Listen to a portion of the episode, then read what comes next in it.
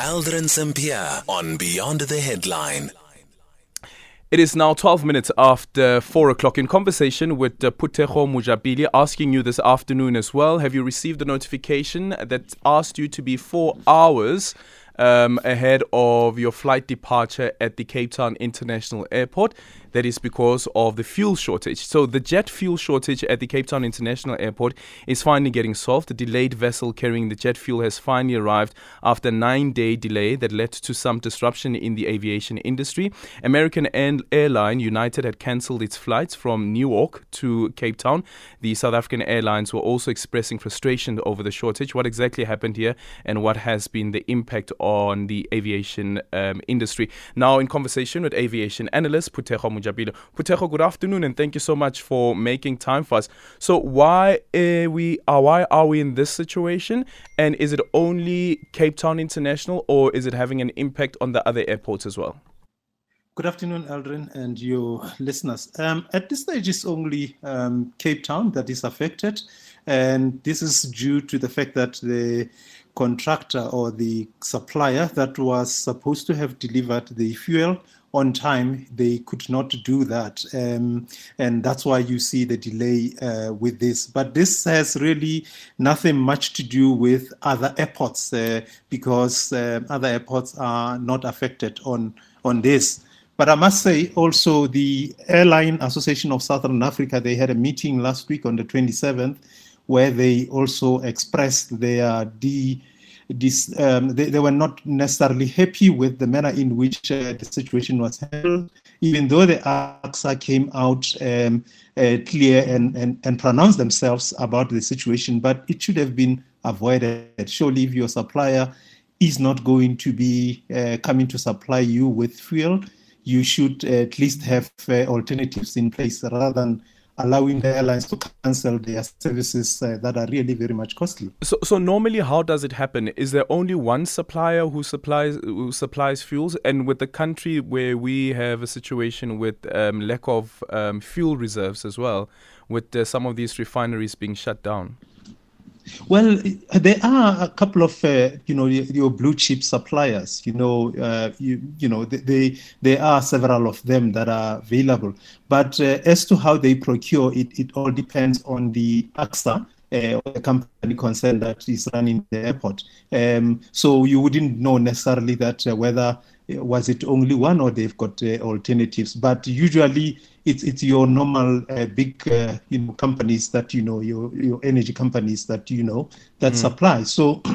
they, they should have had a plan, in fact, uh, to avoid this situation. I mean, uh, the United Airlines have uh, released a statement uh, where they were cancelling the flights to Johannesburg, I mean to Cape Town, and and you know it's, uh, quite costly for them because they have planned for this. Surely we should have avoided this. Yeah.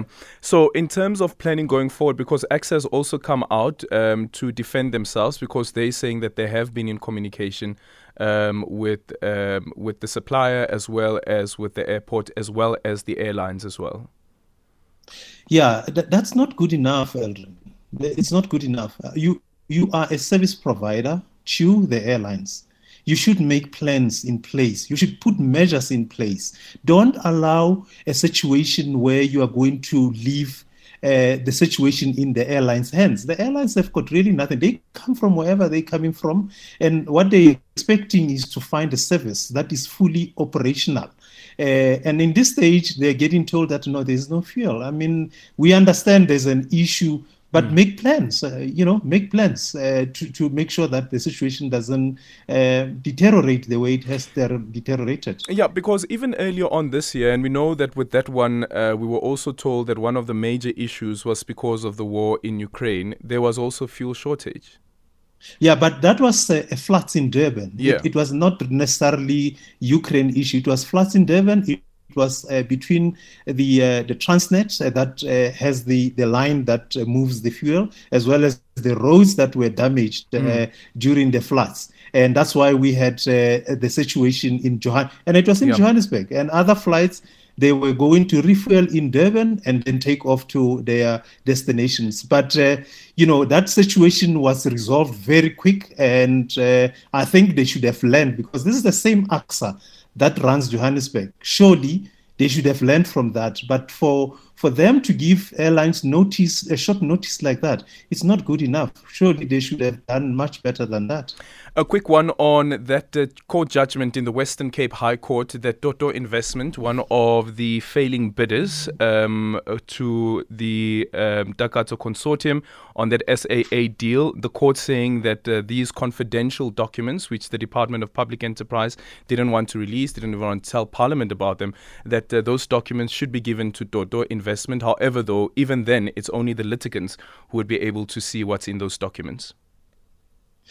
Look, this secrecy around the deal of Takatso, it's it's really causing a great concern, Aldrin. I must say, it it, it, it raises so many questions. And when the court make announcements uh, like that or judgments like that, it it clear it clearly not uh, uh, giving any confidence in the whole transaction.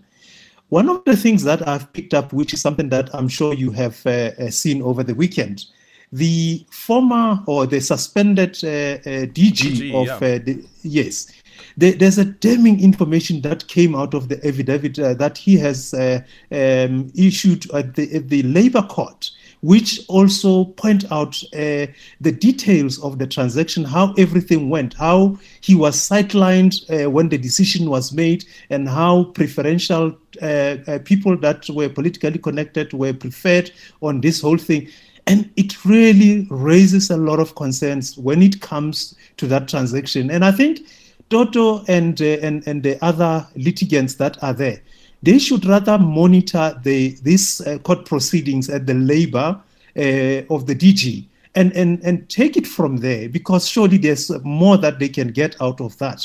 Uh, because I just don't think that this court case today have addressed all the the, the issues that are causing a lot of uh, um, uh, doubts in this whole transaction. Because we want SAA to function, but we don't want SAA that is going to be clouded by allegations that uh, are not necessarily being tested. Uh, because the court only dealt with the issues of the papers and the information. It didn't really deal with the, the, the merits. And, and that's what the, the judgment is saying. And, and I think they should rather wait and maybe take the matter to the appeal after they have uh, listened to the yeah. um, the other court case at yeah, the well, Labour Court. Well, well, the main application is coming up in January, and my thing about it is so when there is that main application that will be heard in January, depending again on on, on the caseload of, for the for the court, is that so when when Toto Investment gets access to these documents and information that they'll be privy to, but it's quite confidential, how would that matter then be dealt with in court, considering that some of the information that would be in the document would possibly be information that they use to counter why um, Takatso shouldn't have been the successful bidder. Yeah, uh, certainly. Uh, I mean, uh, they, they, should uh, um, surely they should use that information to to rather look for another angle in which they will be able to deal with this matter. But at the end of the day, uh, when Aldrin is that we need an SAA in skies. Um, uh, but the manner in which this whole thing is going back and forth in courts and, and so on is not bringing any confidence in what we need as South Africans. We need airline in the sky, flying, uh, reducing the cost of the airplane tickets that are pe- people are paying at the moment. But the, the, the, whole thing is going to delay the whole process, and we will not see SAA functioning uh, well anytime soon. So let them try and do things and be transparent about the whole thing so that we avoid all these things that are going on. Because at the moment i just don't think that uh, uh, the minister's office they have interest of making sure that this deal um, gets sorted as soon as possible. So much for your time. Thank you so much. I appreciate your time